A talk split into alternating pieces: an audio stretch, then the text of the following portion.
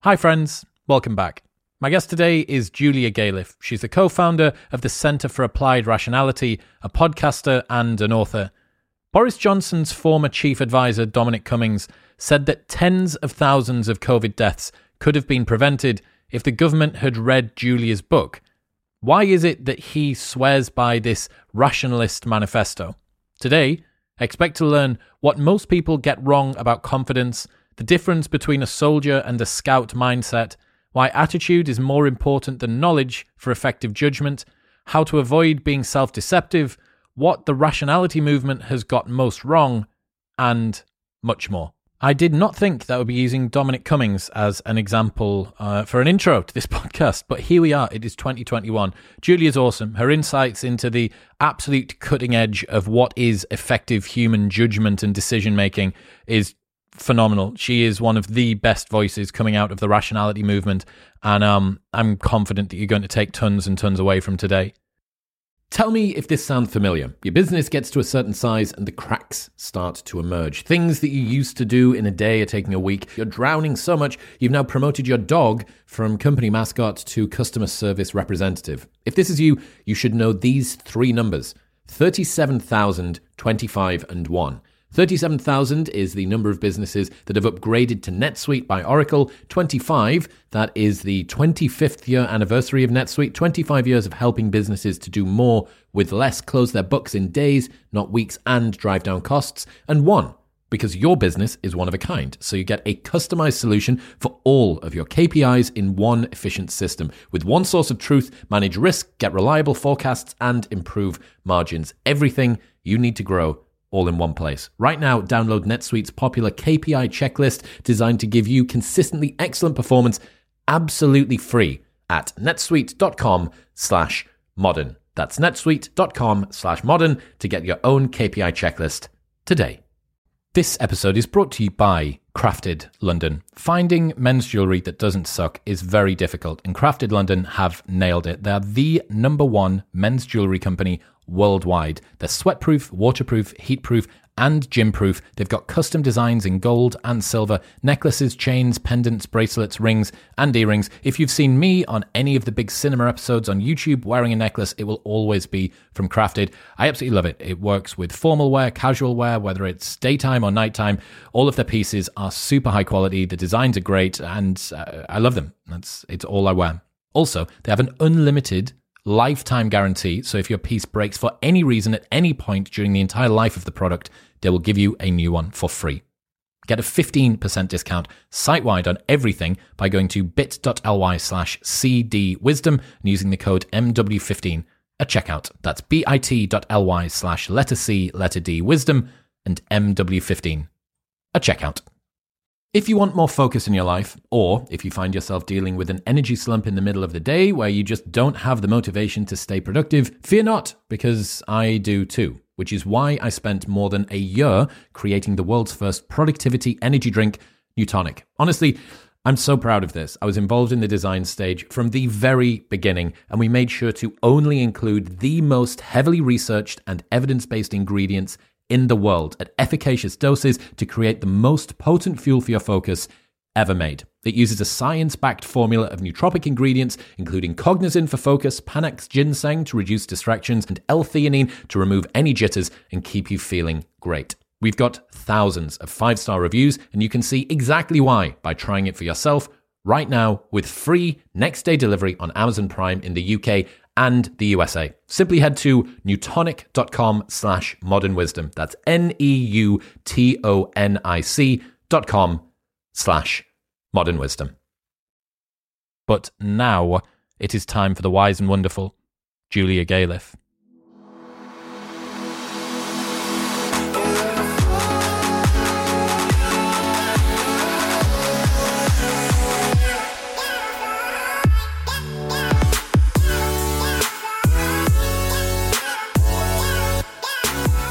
Julia Galef, welcome to the show.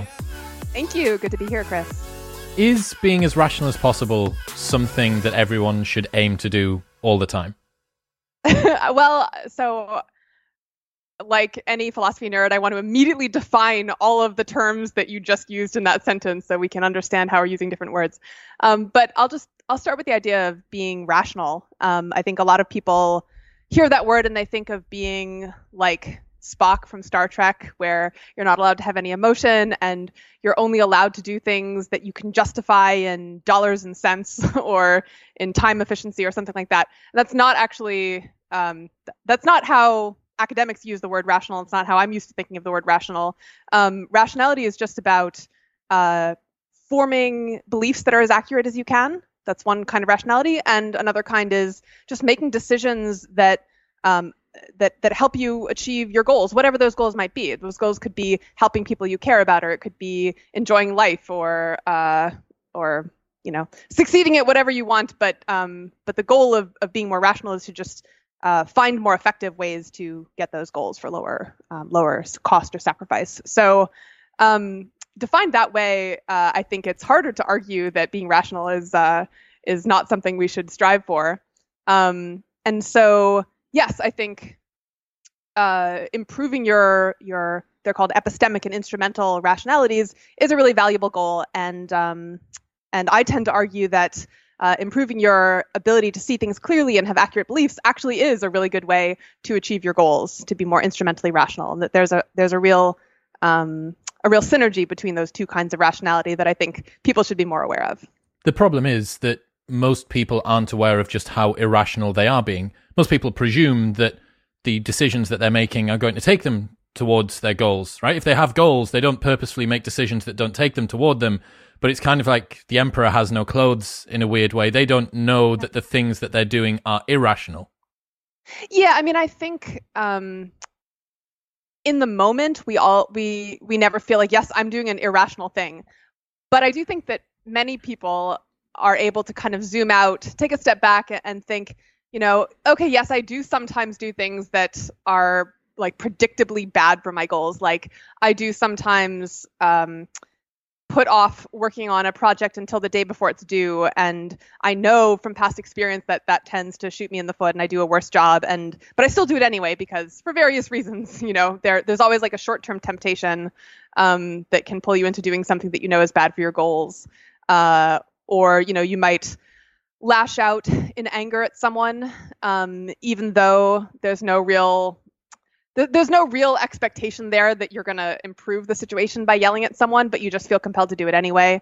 Um, and so, I think I think people can often recognize that at least you know in the past they have done things that they they now accept were were not the most rational strategy for getting the things that they want. But in the moment, it's really hard to recognize that. So why do some people see things more clearly and others don't? so this is a big question that I've spent a lot of time thinking and writing and talking to people about. Um, and I'll just try to give you a very, very simplified answer so I don't spend two hours answering this one question. Um, I think some people have, uh, A, some people care more about seeing things clearly and accurately. And so they're more motivated to, um, you know, double check their initial intuitive guesses about what's going on. They're more inclined to say, well, before I share this story on social media that seems really true to me, maybe I'll just spend a moment fact checking it just to see if there's any obvious flaw I'm missing. So some people just, you know, are already more motivated to do that because they like being the kind of person who just sees things as accurately as possible.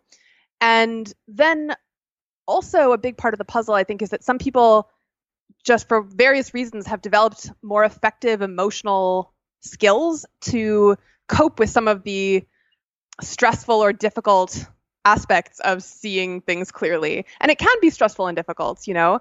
It can be uncomfortable to notice that you were some you know some political position you've been taking passionately to your friends and family or or you know saying publicly to notice you were wrong about that can be very uncomfortable um, or just to seriously consider you know unflattering or difficult truths about yourself that you know maybe i do tend to lash out at people unfairly or maybe i did screw up at that um, you know that that problem at work maybe is my fault after all. That's not fun to recognize um, but i think some people have developed tools that allow them to kind of tackle those situations um, and and be willing to see things clearly even even though it's not the easiest thing in the world. So uh, i think a lot of the the task of moving towards um, what i call scout mindset the ability to to really want to see things as clearly as possible, even if the truth isn't what you wish it were. Um, I think a lot of that progression involves just developing these emotional skills that make seeing the truth easier on you. And what's the opposite of scout mindset? Right. So I have this metaphor that I talk about a lot um, called soldier mindset versus scout mindset. Um, so, soldier mindset is my term for um, this often unconscious motivation that's guiding your thinking when you're, you know, reading an article or listening to an argument, where the motivation in the back of your mind is trying to defend your pre-existing beliefs um, or trying to defend things that you want to believe against any evidence that might threaten those beliefs. And so you're going to be much more accepting of evidence if it supports what you you know already believe or want to believe and you're going to be much more motivated to find flaws in evidence that that goes against your beliefs um, so this phenomenon isn't new. It has many names. You might have heard of it under the name motivated reasoning. Um, that's what cognitive scientists often call it. And then there's other sort of colloquial terms like rationalizing or um, or wishful thinking or uh, self-justification. Those are all facets of what i call soldier mindset. Um, and then scout mindset is just the alternative to that because you know the scout's role unlike the soldier is not to attack or defend. It's to go out see what's really there as clearly as possible and and to form as accurate a map of a situation or um, or a topic as possible um, including all the all the things that you don't yet know or that you can't be certain about um, and always always being motivated to learn new things that could help you revise your map and make it more accurate so the map is always a work in progress um, that that is going to be subject to revision. And so Scout Mindset is basically just trying to be intellectually honest and as objective as possible and just curious about what's actually true. Why do you think most people default to a soldier mindset rather than a scout mindset? I know far more soldiers than I do scouts. Yeah, I mean, so to be clear, we're all a mix of both. We're, we're all, you know, somewhat soldiers and somewhat scouts, and we we can fluctuate between the two mindsets. Um, you know, I'm often in scout mindset when I'm thinking about some intellectual issue. But if someone is confronting me and arguing with me, and especially if they're being kind of a jerk about it, um, then it's much easier for me to slip into soldier mindset where I really just want to prove myself right. Um, or you know, the context can matter a lot. To like the topic, someone might be uh, really good at being a scout at work. Like let's say they're a, a trader, a, a, financial trader, and um, and maybe they're they're really good at trying to test their own assumptions about the market and they're quite happy to discover that they were wrong about something because it means they can improve their um, their trading strategy. But then they come home and they're a soldier in their personal relationships and they're unwilling to even consider the possibility that other people's perspectives might be valid or you know completely closed to the possibility of problems in their relationship things like that. So we're all a mix of both but some people are better at being more of a scout especially in these especially trickier, you know, emotionally, ideologically fraught situations. Um, and so I forget your original question. Just why do me? people err toward it? Oh, why do we why do we so often default to the soldier? Yeah. Yeah, that's right. Um, right. So there are there are things that soldier mindset does for us, at least in the short term, um, that can be very tempting and and can pull us into soldier mindset, even if scout mindset is better for us in the long run. So, you know, one of those benefits is just comfort, just like feeling better about our lives or the world. Um, we often are motivated to reach for reach for defenses of some narrative in which we're a good person and um, things that happen weren't our fault and you know things that are wrong with our life are are someone else's fault so I don't know. Suppose you're suppose you tend to do poorly at standardized testing, um, like SATs or IQ tests or whatever. You might be especially motivated to believe articles that tell you that standardized testing doesn't actually measure anything important, and it's you know it's like a meaning they're they're meaningless tests or something. That might be an especially appealing belief for you to try to to accept. Um, so soldier mindset can give us comfort. It can make us feel better about ourselves and our lives. Um, it can also people also sometimes use soldier mindset to help motivate themselves. They'll try to convince themselves that you know if I just work hard, I'm guaranteed to succeed. Which you know working hard is great and it will help your chance of success, but there's a lot of randomness and luck in life and a lot of things you can't control, and we're often kind of motivated to downplay that because we are afraid it's going to demoralize us. Um, and yeah, th- there's lots of other things that people try to use soldier mindset for to feel good or to look good to other people. Um, and that's all totally understandable. I'm I'm not I'm not going to come on here and say you shouldn't worry about feeling good or looking good um, because those are very valuable you know parts of being a happy and fulfilled human being. Um, but I think there are better ways to get those things that don't require you to to tell yourself falsehoods and deceive yourself. It definitely seems to reduce complexity when you yeah. don't consider all of the options and the fact that you might be wrong. Conviction right. goes up, culpability probably goes down, and complexity right. gets reduced. And that creates right. a scenario in which you're just more certain and the parameters within which or the degrees of freedom within which you could be wrong have been reduced. Right. No, that's that's very well put. And I think that that simplicity can be very appealing to people.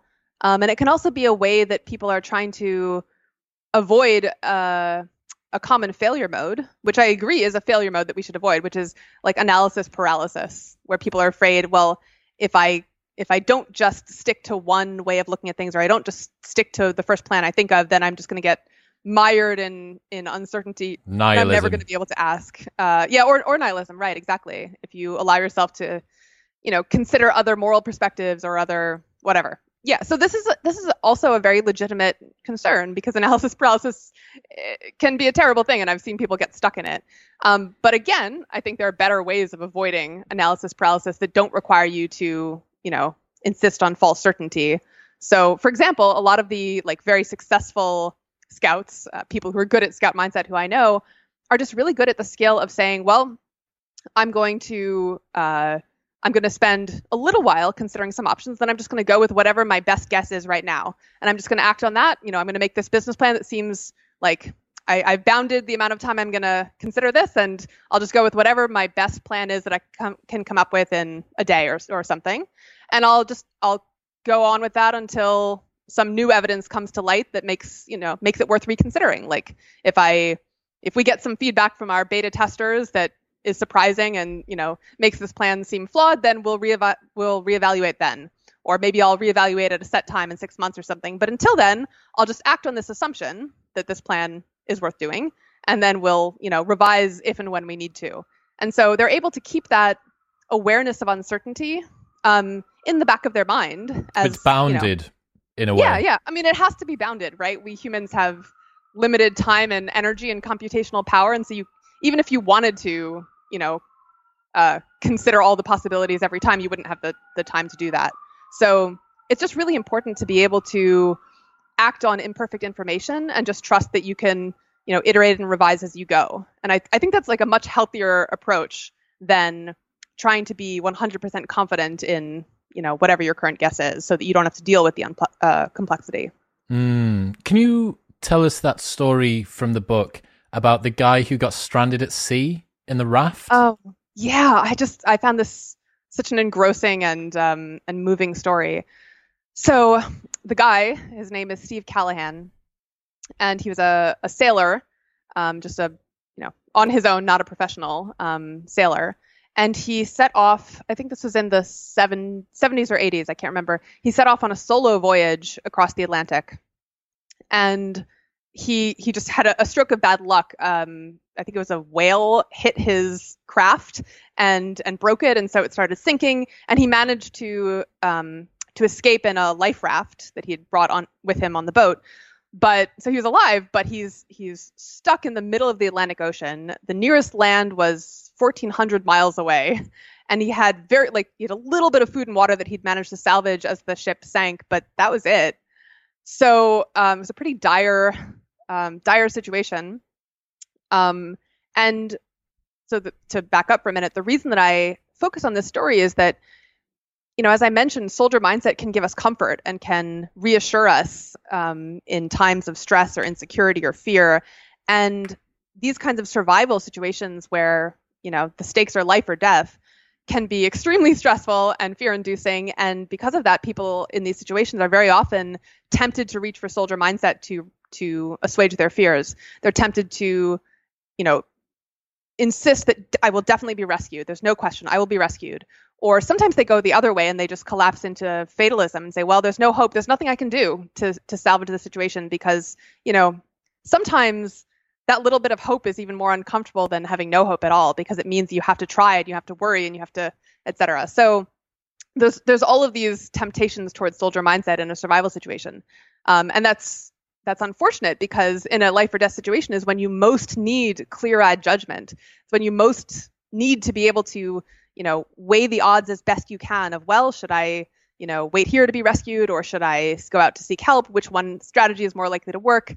Um, for Steve Callahan, the kinds of decisions he had to face were things like, um, you know, I have a few flares that I that I've salvaged. When a ship passes by, you know, I have to judge: is it close enough that I should waste one of my flares in hopes of being seen, or is that just going to be a waste of a flare because it's too far away? Um, how how much water can I afford to drink per day? Um, so th- there are all these really tough judgment calls that make a real difference in whether you end up surviving or not. And your best hope of making those decisions uh, well is to just be as as clear-eyed, objective, and realistic as possible. And so what Steve Callahan was able to do um, was to comfort his own fear and anxiety without deceiving himself, without telling himself falsehoods like I'm definitely going to be rescued. So he found other ways. I call them honest coping strategies, ways of, you know, comforting yourself without lies. Uh, so, for example, one thing he did was just to remind himself. He, used this mantra. He said, "All I can do is the best I can. I'm doing the best I can." Which was true. He was doing the best he could, and he just kept reminding himself of that, and you know, and that was comforting to him.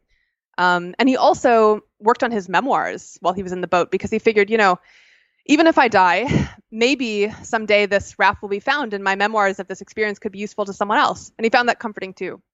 So Steve Callahan relied on these honest coping strategies that allowed him to keep going without deceiving himself.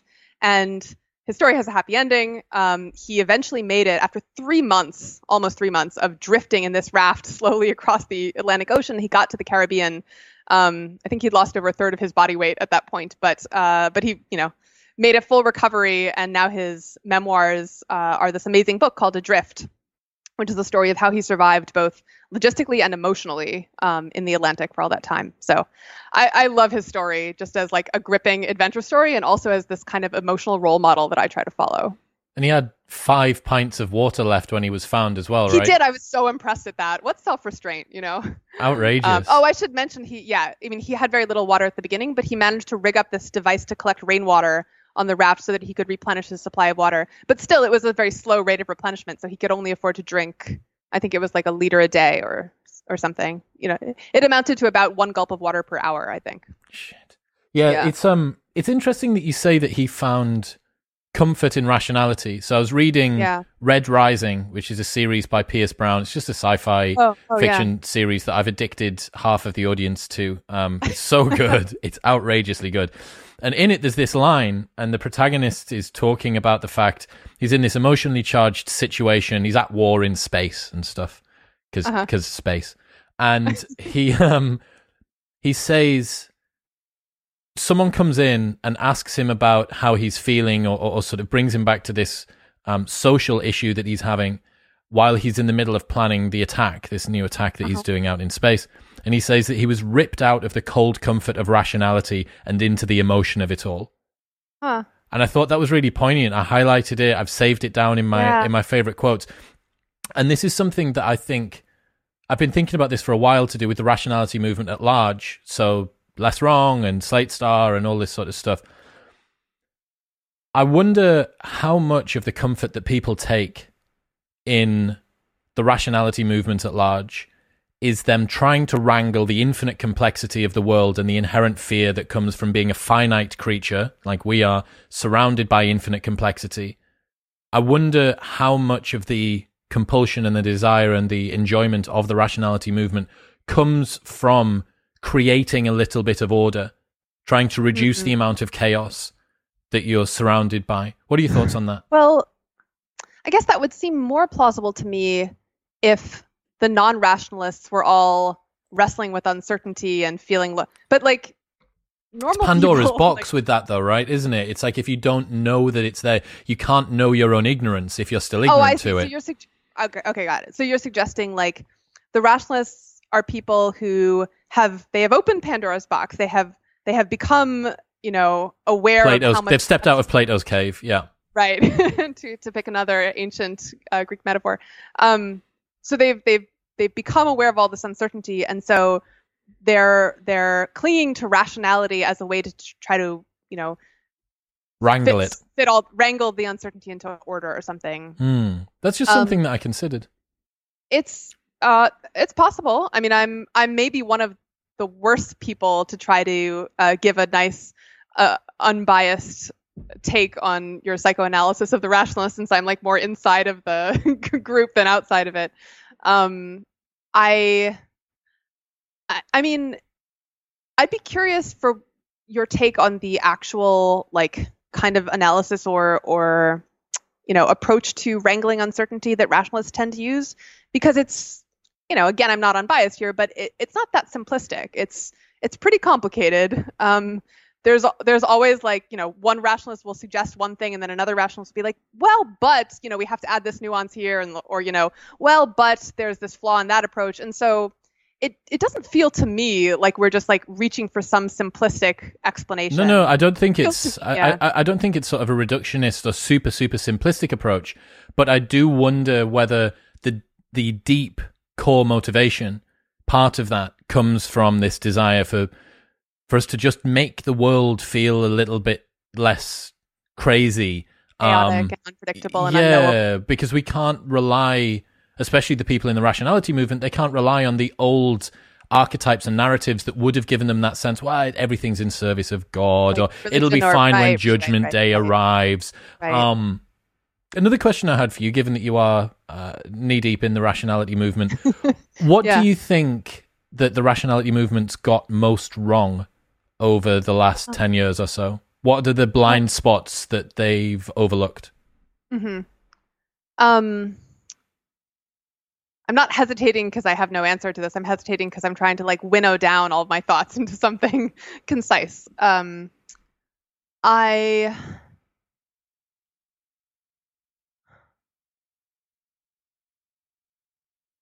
Well, okay. One, sorry. One thing that I've been kind of converging on in the last few years um, is that so one of the main things that defines the rationality community um, is a an emphasis on these kind of norms of discourse that you're supposed to follow if you want to participate in discussions.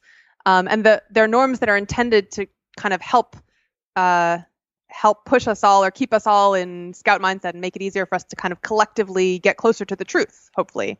And so these norms include things like um, you know you shouldn't dismiss someone's argument just because you don't like them. Um, you should like take take it faith faith value or or um, assume you know that your fellow your interlocutor is is arguing in good faith. Don't just say you know well you would say that because you're a you know white male or you would say that because you're um, just trying to defend your country or whatever. Just like deal with the arguments that people make as they make them and just talk about the ideas you know.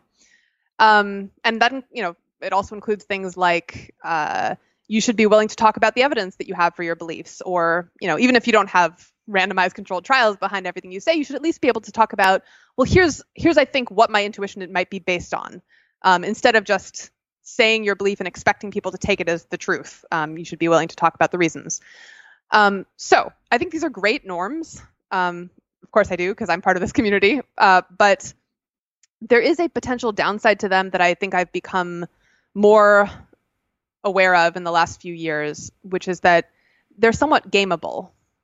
Um, or they to put it a different way they they they create the potential for exploitation by bad actors. So you know knowing that we have these norms someone can come in and say well you know here are all of my theories about uh, whatever controversial topic and they could they could actually be you know quite disingenuous and even harmful claims um, but the rationality community has committed itself to you know evaluating all arguments as if they're being made in good faith and uh, and to not dismiss something just because it sounds evil or crazy or weird and so that can lead to some ideas being you know taken more seriously or given more of a hearing um, just because the rationality community doesn't feel like they're allowed to you know reject something Because someone's a dick. bad. Yeah, because someone's a dick. And so uh so this has come back to bite us in some ways. Um uh you know, Slate Star Codex, who you mentioned, or Scott Alexander, who wrote the blog Slate Star Codex and now blogs at um, Astral Codex 10, has you know, he's really committed to these norms of discourse in the comment threads on his blog and also on some of the the like forums on Reddit that he's moderated. And you know, they're as you would expect in any forum where uh, people are committed to taking ideas seriously, even if they sound weird or fringe. Um, that attracts some people with like very unpopular, unsavory ideas. And the fact that you know a prominent minority of commenters in his community have these unsavory ideas has definitely been used like against him. Um, but anyway, I was supposed to be criticizing the rationalists and not defending them. No, I think so I, I, think that's a good I think that's a good point that the, Yeah. the the playing field, the gracious playing field which is given in the the hope of intellectual purity right. it is kind of one of the flaws. To take it back a little bit of a step, I've got a suggestion that comes from Yeah. kind of like the kindergarten kiddies playpen version of the rationalist movement, which is Uh-huh. um, the mental models world, which has been popularized by Shane Parrish from fs.blog. And there's been Uh-huh. basically an unlimited number of books about mental models written over the last few years. yeah. And what I think you've done a good job of with the scout mindset is you identify that simply being able to glossary term define a whole bunch of different mental models doesn't really do very much for us at all. The fact that I know that I can define availability bias or the fundamental attribution error or survivorship bias or Occam's razor or Hanlon's razor or whatever, the fact that I can identify all of these different things doesn't really get me all that closer to rationality. It means that post hoc I can look back and perhaps see what I did wrong. But you mm-hmm. you have this quote that says our judgment isn't limited as much by knowledge as it is by attitude. And I think that really hits the nail on the head that we want we need to be attitude and action focused. If we are going to aim toward seeing the world more accurately, making more rational decisions, being less self-deceptive, mm-hmm. it it's something it, it's not something that you can armchair philosophize about. And I think that the rationalist movement, at least the the parts of it that I have seen, sometimes attracts people who enjoy the philosophical debate, but when it mm-hmm. comes to putting skin in the game and actually making changes, that's perhaps a step a little bit further beyond. It's one that's more difficult to prove on the internet as well. So there is a caveat there. It's like I don't know quite how much these people are making changes, but there's certainly people within There's the also com- the selection problem of like the people who you see arguing on the internet about rationality are like by stipulation the ones who are less motivated to go out and do things. do But the do the go on, properly yeah. rational thing. But that's it. Yeah. Just that I think naming there was a period about sort of three or four years ago where everyone was adamant that simply by knowing all of the different mental models that they would somehow make it closer to rationality and they Yeah. didn't all that they did was take up mental bandwidth learning glossary definitions Yeah. and It's called insight porn sometimes. You can get addicted porn. to insight porn. insight. Insight. Yeah. yeah yeah yeah yeah I mean that I, I I mean I agree with that as a common pitfall or failure mode of like the rationalist approach. And I think I fell prey to it too. That I uh I have a bias in favor of ideas that are like intellectually interesting, or I have a bias in favor of supporting causes that are kind of yeah, intellectually interesting, or even to be like less flattering to myself. Um, you know, not normie. like I don't know, some causes Signaling, right? Very it's signaling you get Yeah, to say right, look which- look at look at look at what i know. Oh you don't know that? Don't worry. Don't worry. I'll explain it to you. sit down. Right.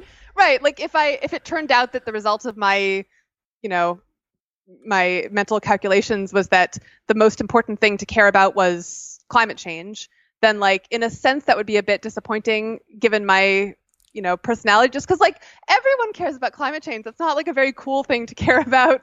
Like i want to care about something more esoteric or obscure or sophisticated or something um and so I mean, I'm I'm like trying to psychoanalyze myself and other people like me here, and I'm just guessing that this is this is an effect that's working in the back of my mind, and I do try to correct for it when I can.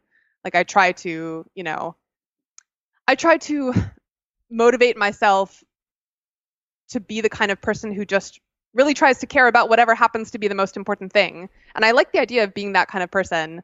Um, hopefully more than I like the idea of being like some esoteric some person with esoteric tastes and interests. So uh, I'm trying, but I agree that that is a kind of blind spot that I uh, suspect rationalists fall prey to more than the average person does. I would agree. Yeah. So dig into that attitude and knowledge limitation. What sort of attitudes can we have that will foster better self awareness?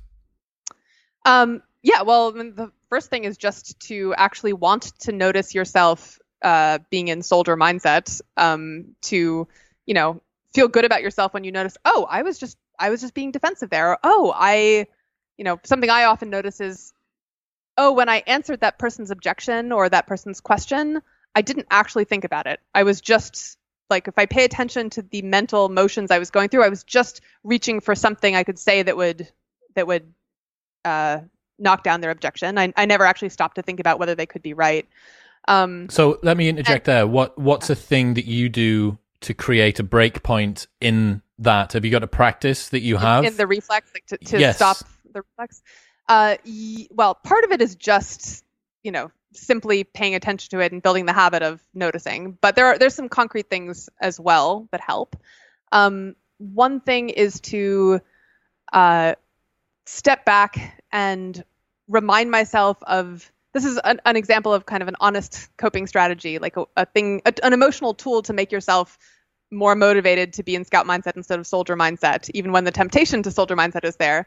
Um, and a specific thing I often do is just to remind myself that, oh, if I, you know, if I admit that I'm wrong in this argument, that might be uncomfortable now. But the silver lining, the upside is that by doing so, I'm going to be building this track record in which I've proven that I'm a, I'm, you know, arguing in good faith and I'm not the kind of person who's just going to stick to what she's saying just for the sake of it, you know, just to to stick to her guns.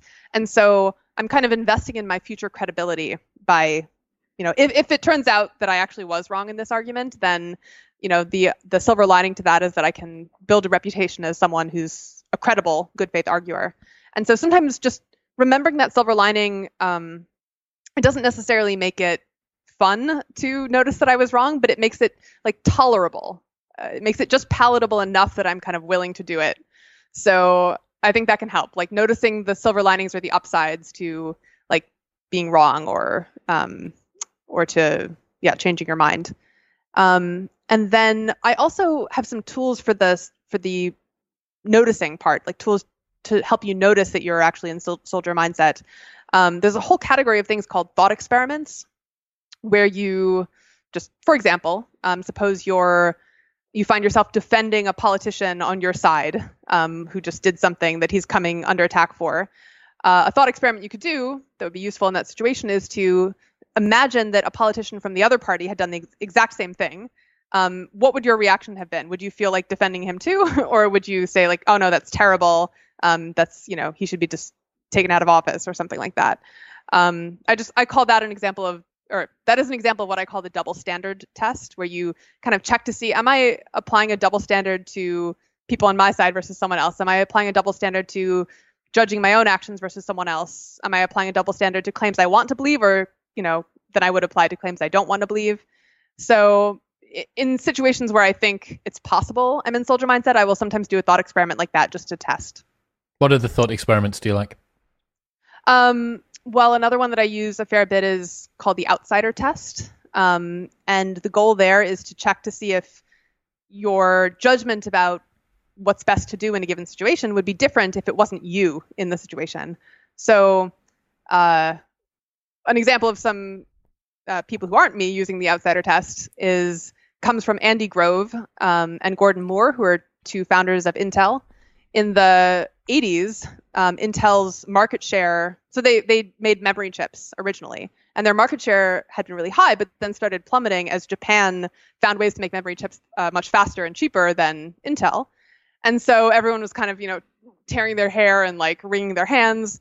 And uh, in his memoir, Andy Grove tells a story of being in his office with Gordon, just going back and forth about what to do, um, and he asked Gordon, "What do you think? Like, if if the board kicked us out and got a new CEO and brought him in, he walked into this office. What's the first thing he would do?"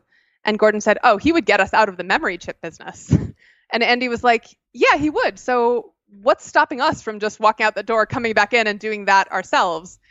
And the answer was nothing, except that they had been so kind of stuck in the status quo that they were used to of like, well, we're a memory chip company. We should always make memory chips. It was kind of their identity, uh, Andy said, and it felt almost like blasphemy to consider giving that up. But a new CEO without those attachments would have no such uh, uh, attachment. so uh, just imagining what an outsider would do in that situation, or like what you should, what you think an outsider should do, can often cause you to realize, oh, this is, you know, my judgment was being clouded just by the by my past attachments. It's almost like um, I forget who wrote this. Uh, some some writer had this great metaphor of like it's like hanging a sign around your neck that says under new management. Um, and uh, and just like getting rid of that past baggage or imagining what it would be like can can give you a very different take on a situation. So, uh, double standard test, outsider test, two examples of thought experiments that can help you, you know, notice and then hopefully compensate for bias in your judgments. That third party perspective is so important. It's like yeah, it's such a scalable cue role for so many of the things that you do because we're all capable of giving friends amazing bits of advice. Yeah. You know, we say the thing, the friend that doesn't know what to do in the relationship, and you you're firm but compassionate with them, and you're understanding, mm-hmm. but you're not a total walkover, and you maybe give a few different points of view, and right. And then when it comes to your own situations, you just lambast yourself about how short you are with your your shortcomings are awful and you're failing at this and you watch your own blunders from a front row seat and then give yourself a kick in the ass on the way out of the door. Right. It's it, it's such a and you're like, well, hang on a second. If there's anyone that you should be a best friend to, it should be yourself. Right. And yet we find it so hard to treat ourselves like someone that we are responsible for helping, to quote Jordan Peterson and right. that third party perspective to develop that metacognizance and to step away from the identity i think is super super important you looked at whether yeah. self-deceived people are happier what did you find out about that yeah so this was a bit of common wisdom that i uh, investigated for my book um, i'm sure many of your listeners have seen the articles and books saying things like uh, self-deception makes you happy or you know a little bit of delusion is is good for your mental health or things like that. There have been a lot of articles and books like this in the last 15 years or so. And so i looked into the research um, that these articles and books were citing and was kind of appalled uh, at how bad it was. So i'll just i'll give you one example. Um, here's a a scale um, measuring self-deception. So it's like a, me- a measure of how self-deceived a person is.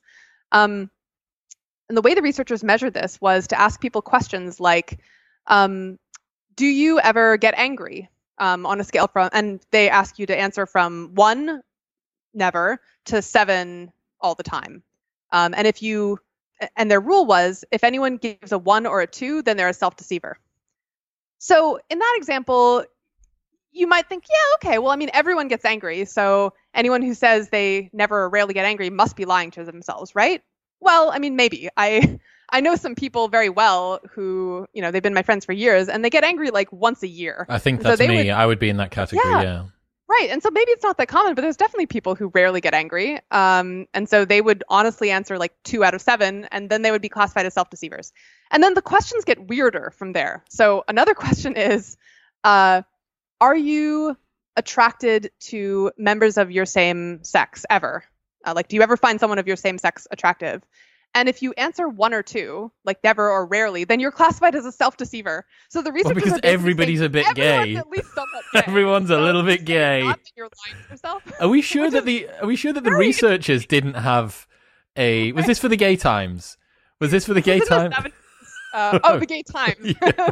paper. Um, this is like these are respected researchers whose work has been cited in like very best-selling books um, and in very popular podcasts. And I won't name names, but this sounds like know, a bad high school problem. Yeah, and then it? I'll just give you one more question since I I can't get enough of how dumb this study is.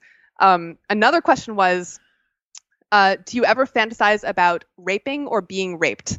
And if you say one or two, like i.e. never or rarely, you are a self-deceiver, which I, I don't think that this research tells us very much about self-deception. Um, although it does perhaps tell us a little bit about the psychology of the researchers themselves. um, so yeah, it, and you know that's one particular metric that was just used in some studies and not all of them. But but most of the studies I found investigating this question of like self deception, you know, or f- finding that self deception makes you happier, uh, most of those studies had some equivalent problem in the study design or how they were measuring self deception. And so I ended up just feeling like, well, okay, maybe self deception can make you happier. That might be true sometimes, but I don't believe that because of the research. The research Mm. itself is So inconclusive. in I mean, I have other reasons for thinking self-deception may or may not make you happy, but but not research. what's Like, your what's what's your outcome from your own Oh. ideas? Oh, I think, you know, just based on being a human in the world and like observing things and experiencing things, I think self-deception can make you happier in the short term. I think it's much less clear whether it makes you happy in the long term. Um, and I my guess is that uh, just cultivating the ability to look at things realistically and and cope with reality is probably a better strategy for happiness in the long term. But at least in the short term, I think, yeah, it's pretty clear that it can make you happy to, you know, convince yourself that you weren't at fault or that, you know, your mistakes aren't uh, aren't really that bad or, you know, everyone loves you. like, of course, yeah, that can make you happy in the short term. Do you think that learning to be wrong is a skill then that we need to acquire in a way? Uh, yeah, in many ways. I mean, it's um, it's partly an emotional skill, um, as I was kind of talking about throughout this conversation. It involves emotional tools like recognizing the positive, the upside of, of admitting you were wrong. Um, it's also a, it involves kind of a different frame, um, like a, a frame shift in the way you think about being wrong. So, you know, I kind of alluded to one of the aspects of being a scout is acknowledging uncertainty and never being 100% certain of your beliefs, always having, you know, your confidence level somewhere on a scale from zero to 100, um, shades of gray and not black and white. And so that's kind of a different way of thinking about things. It's a cognitive um, shift or, or frame shift. And one nice thing about that, I find, is that it can make it easier to acknowledge evidence against your views because doing that doesn't mean giving up a belief entirely. It just means a kind of incremental downgrade in your confidence level. So if you, you know, start out being 85% confident that uh, I don't know that a paleo diet is um, is the healthiest diet someone can have, and then you read a new study suggesting that oh, actually, like researchers didn't find any benefit to the paleo diet over whatever traditional low calorie diet or something. Um, reading that study doesn't have to immediately undermine everything you believe. It just means maybe you should downgrade your confidence from 85 to 65 or 70 or something. And then as you as you read more and experience more, and you know maybe there's a follow up to the study, maybe your confidence level will go back up, or maybe it will go even down even more. But either way, each each time the the update that you have to make to your map of reality is kind of gradual and incremental. And so I think that's like an underappreciated benefit of recognizing uncertainty in the world um, is that it makes the adjustments you have to you have to do kind of emotionally easier. So there's a number of things like that that are just like differences in the way you see the world um, that can make changing your mind easier. We see being right or wrong as binary, right? We think okay, it's either it's either that it's my my proposal, my thesis, or something else, and that's it. It's interesting Right. that you talk about confidence intervals because Scott Alexander every year makes his predictions for the end of the year, right? I'm 75% likely, there's a 75% likelihood that my bedroom will be painted yellow and this and this and this redacted. Right. I, I accidentally listened to that on the Slate Star Codex podcast, which Uh-huh. was the worst thing to listen to it on because it's just somebody reading off statistics. Oh. it's a 15 minute, it's a 15 minute bar chart graph like thing Well, that he was reading through. At least they didn't try to narrate the graph that he drew of his calibration, and then there's a data point. no, no, he does. Data point He- he tr- he tries to, but it's Oh, no. anyway. Yeah, it's it's slightly ugly. Um, but yeah, I, I like thinking about things in terms of that. You also talk about beliefs and identities, and I suppose that this adds sort of a psychological layer on top of this. The fact that you can wrap the person that you believe that you are around being right or another group being wrong so tightly that this further creates more self deception or uh, more murky waters to see rationality through.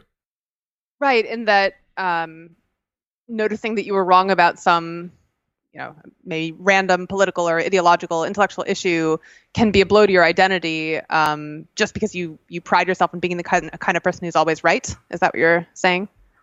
Yeah, yeah, I agree. Um, yeah, I think it's very important to kind of tie your identity not to having the right beliefs because then you're you're never allowed to change the beliefs, um, but instead tie your identity to taking the right actions. And by the right actions, I mean things that actually help you improve over time or help you make your map of the world more accurate over time. And so, you know, I would put things in that category like being able to say that you were wrong or uh, being able to understand the views of people who disagree with you, um, like being able to accurately represent the opposing perspective, you know, fairly and charitably enough that people on the other side go, yes, thank you, that that is what we believe, um, as opposed to a straw man of the other side. Um, and so I think if you pride yourself on being able to do things like that to change your mind and understand opposing views, then over time you're incentivizing yourself to do the things that make you stronger and more accurate over the over the long term as opposed to priding yourself on holding a particular view that you then can't let go of it's inevitable that you're going to have to loosen your grip on your identity if you are constantly seeking out counterpoints to your position right you can't be a good faith actor intellectually in any kind of discourse and steelman somebody else's position properly without mm-hmm. thinking, well, this this actually does mean that I need to let go of the identity that I have that's wrapped around my particular ideology or my particular viewpoint a little bit. It has to. Right. And I think right. um thinking about it from a competitive advantage standpoint, there are so many ideologically bound bad actors that are just sort of dogmatic single track thinkers now, especially in 2021 with social media mm. and sort of extremism out to both sides, etc. Now more than ever. Yeah. You can stand out from the crowd by being radically reasonable far more reasonable far more easily than you can by trying to be an extremist. Yeah. Like this is the the, I think it's an underrated niche, honestly. Honestly, an extreme yeah. centrist um, is a really radical position to hold now, surprisingly. I, I did yeah. this video about Sam Harris a few months ago where I said that uh-huh. um, what you do by holding a nuanced viewpoint that is non typical and also um, somewhere in the middle, you're paying a high cost because you guarantee disagreement from both sides. By yeah. being in the middle, you guarantee disagreement from both. At least when you're out on one extreme, you know that you're going to be agreed with by that group. Right, right, right, um, right. So what it is, it's a hard to fake signal of intellectual honesty because you need to pay a very high price to be in that middle. And what are you signaling? I am the sort of person who has thoroughly thought through his ideas. I am the sort of person who's prepared to take slack, uh, flack from both sides simply uh-huh. because I want to be right here, even though it would be easier for me to be out towards the edges. And um, right. if people want to separate themselves out from the pack. I think that's quite an again, you can gamify the system and you can purposefully choose to have a nuanced viewpoint and always talk about how you oh it's always a both both sides thing, mate. Um, but overall, I think yeah, sitting in the middle makes a lot of sense. Yeah, I mean, I, I think uh, that's that's very well put, and I think um, you know you're never going to appeal to everyone, and so you know you just have to decide like what kind of audience am I optimizing for impressing and winning the respect of? And, you know, you could optimize for winning the respect of the audience that just like passionately believes one thing and they just want to hear you say that and reaffirm it. Um, that's like a choice you could make. Um, but you could also optimize for winning the respect of the audience that is like more discerning and cares a little bit more about what's actually true and is more uh, more interested in hearing challenges to the things that they believe. Um, and you know it's not a tiny fraction. Like it's a minority of the overall population but i don't think it's a small minority.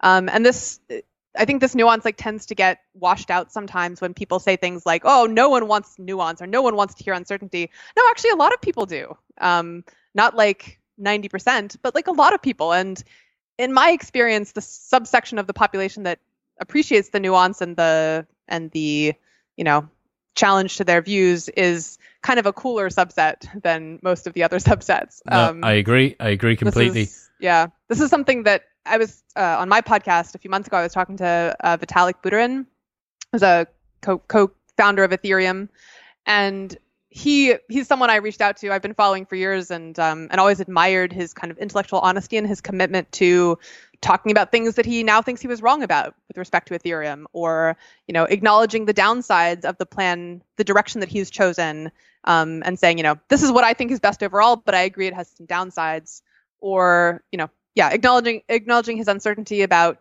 different aspects of the future of the currency and so I asked him, like, has that had downsides for you, like that intellectual honesty? And he said, well, you know, in some ways, yes. Like sometimes journalists will will take a quote out of context to make it sound like I'm, you know, not I have no faith in Ethereum or something like that.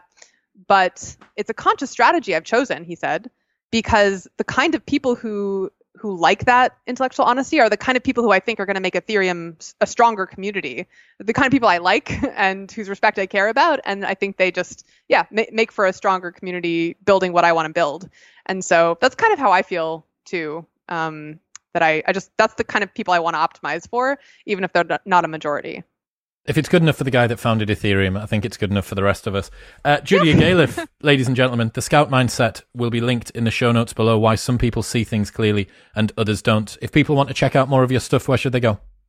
Uh, well, my website's juliagalef.com, and you can also follow me on Twitter. I'm just Julia Galef. I'm the only Julia Galef in the world, so I'm not hard to find. Easy. Um, and you can you can join the you know I like to talk about these ideas on Twitter and especially kind of hash out some of the the ideas around the edges that I'm less confident about or, you know, think I might be wrong about. And so, you know, come join the fun. I love it. Thank you, Julia. Thank you, Chris. This was so much fun.